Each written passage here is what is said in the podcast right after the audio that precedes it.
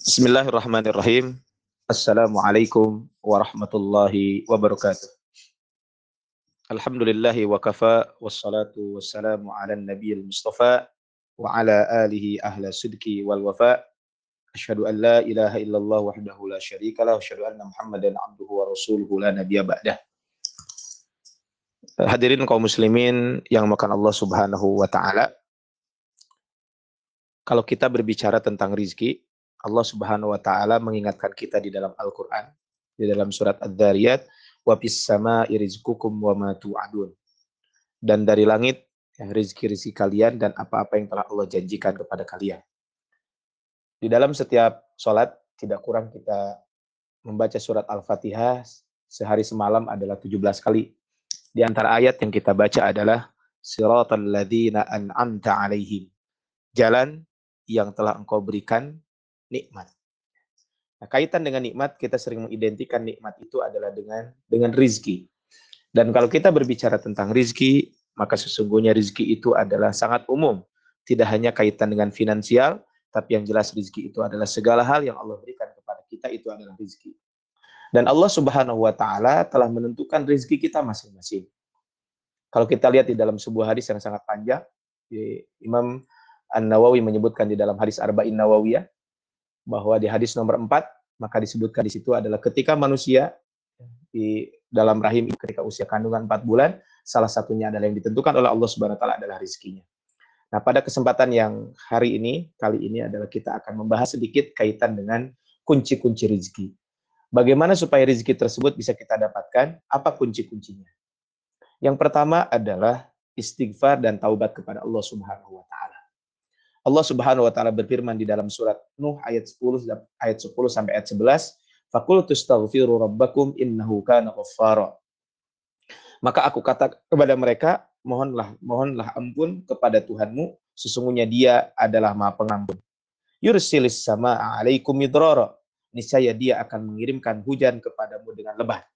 Maksudnya adalah bahwa Allah akan memberikan rezeki kepada kalian. Kaum muslimin bukan Allah Subhanahu wa taala, ada sebuah kisah.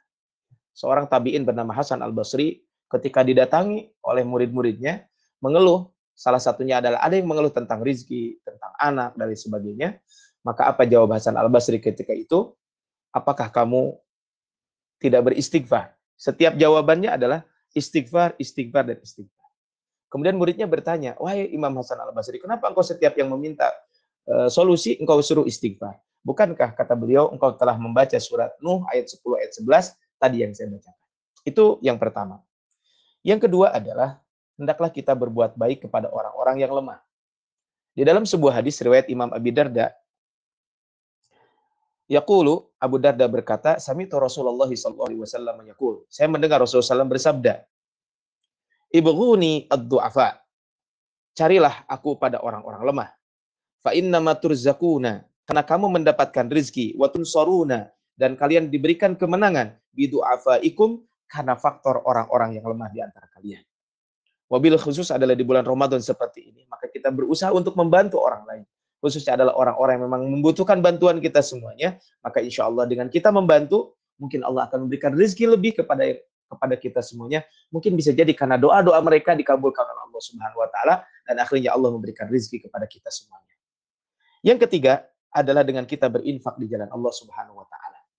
Di bulan Ramadan ini kalau kita berbicara tentang bagaimana kedermawanan Nabi Shallallahu Alaihi Wasallam disebutkan di dalam sebuah hadis yang dikatakan oleh Abdullah bin Abbas, kata beliau bahwa karena Rasulullah ajwadun nas, Rasul adalah orang paling dermawan. Wa ajwadu ma yakun fi Ramadan, dan lebih dermawan lagi adalah ketika memasuki bulan Ramadan. Kaitan dengan berinfak ini Allah Subhanahu wa taala berjanji di dalam surat Saba ayat ke-39. Wa ma anfaqtum min syai'in, dan barang apa saja yang kamu infakkan, yang kamu nafkahkan, fahuwa yukhlifuh, maka Allah akan menggantinya, wa huwa khairur raziqin, dan sesungguhnya Dialah pemberi rizki yang sebaik-baiknya. Bisa dibayangkan, Allah berjanji, orang yang menafkahkan, orang yang berinfak, maka Allah akan berikan ganti. Dan kalau janji Allah, innallaha la yukhliful mi'ad, Allah pasti tidak akan pernah mengingkari janjinya. Kemudian yang keempat adalah dengan kita selalu bersilaturahmi. Rasul menyampaikan dalam hadis riwayat Imam Bukhari dan Imam Muslim dari sahabat Anas bin Malik radhiyallahu anhu. Qala, beliau berkata, sami'tu Rasulullah sallallahu alaihi wasallam, saya pernah mendengar Rasulullah sallallahu alaihi wasallam bersabda, man sarrahu yusatalahu fi rizqihi.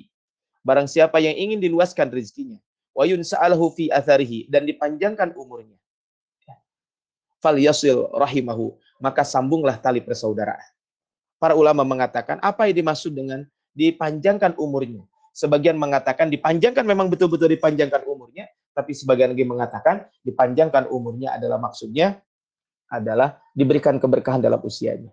Termasuk di sini adalah dengan kita bersilaturahmi, maka kita akan mendapatkan rizki yang Allah berikan kepada kita semuanya. Memang dalam kondisi PSBB seperti ini mungkin kita tidak bisa bersua, bertemu langsung. Tapi dengan media yang ada, tentu kita pun bisa bersilaturahmi dengan sesama. Kemudian yang kelima adalah dengan kita bertakwa. Ibadah saum yang sedang kita lakukan bersama, salah satu tujuannya adalah la'allakum tattaqun, untuk membentuk pribadi-pribadi yang bertakwa. Dan kata Ali bin Abi Talib, pernah saya bahas di masjid, bahwa kaitan dengan bab ini, apa kata Ali bin Abi Talib, takwa itu takut kepada Allah, mengamalkan Al-Quran, kemudian adalah qanaah, menerima apa yang Allah berikan, walaupun itu sedikit, kemudian berikutnya adalah kita mempersiapkan diri untuk hari kematian. Dan ternyata ketika kita bertakwa kepada Allah, kata Allah dalam surat At-Talaq ayat 2 sampai ayat 3, "Wa may yattaqillaha yaj'al lahu makhraja." Barang siapa yang bertakwa kepada Allah, niscaya dia akan mengadakan baginya jalan keluar. "Wa yarzuqhu min haitsu la yahtasib," dan memberikan rezeki dari arah yang tidak disangka-sangka.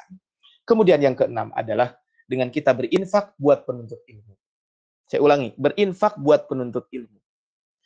Dalam sebuah hadis riwayat Imam Tirmidzi dari sahabat Anas bin Malik radhiyallahu anhu, qala, beliau berkata, karena akhwani ala ahdin Nabi SAW.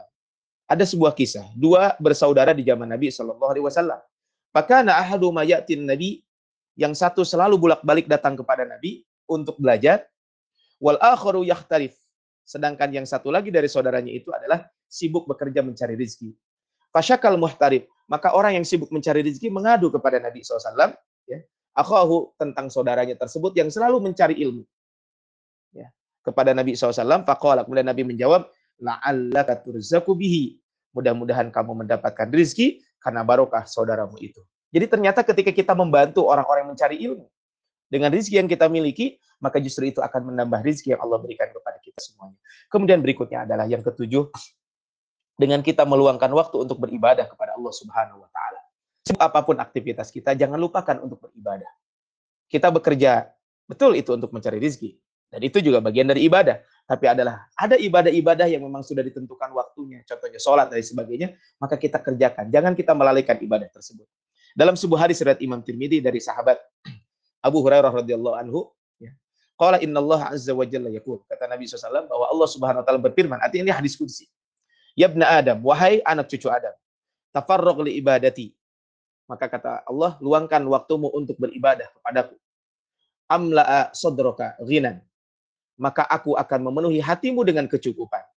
Wa asudda faqroka, dan aku hindarkan dari kefakiran.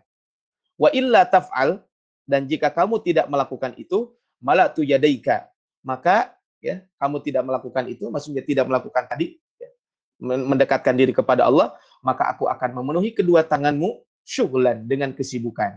Walam asudda faqroka, dan aku tidak hindarkan kamu dari kefakiran. Maka ibadah kepada Allah wabil khusus di bulan Ramadan, ayo kita optimalkan. Walaupun dalam kondisi pandemi seperti ini, maka ibadah Ramadan tetap bisa kita lakukan. Keutamaan Ramadan tetap kita bisa mendapatkan keutamaan-keutamaan tersebut. Kemudian yang kedelapan adalah dengan kita bertawakal kepada Allah Subhanahu wa Ta'ala. Sahabat Umar Ibn Khattab radhiyallahu anhu meriwayatkan, Imam Tirmidzi menyebutkan di dalam sunannya bahwa Rasulullah SAW bersabda, "Lau annakum kuntum tawakkaluna 'ala Allah." Haqqa tawakkulih. Jika kalian bertawakal kepada Allah Subhanahu wa Ta'ala dengan sebenar-benarnya tawakal, maka apa kata Rasulullah? La ruziktum, maka niscaya kamu akan diberikan rizki. Kama yurzaqut toir, sebagaimana diberikannya rizki kepada burung.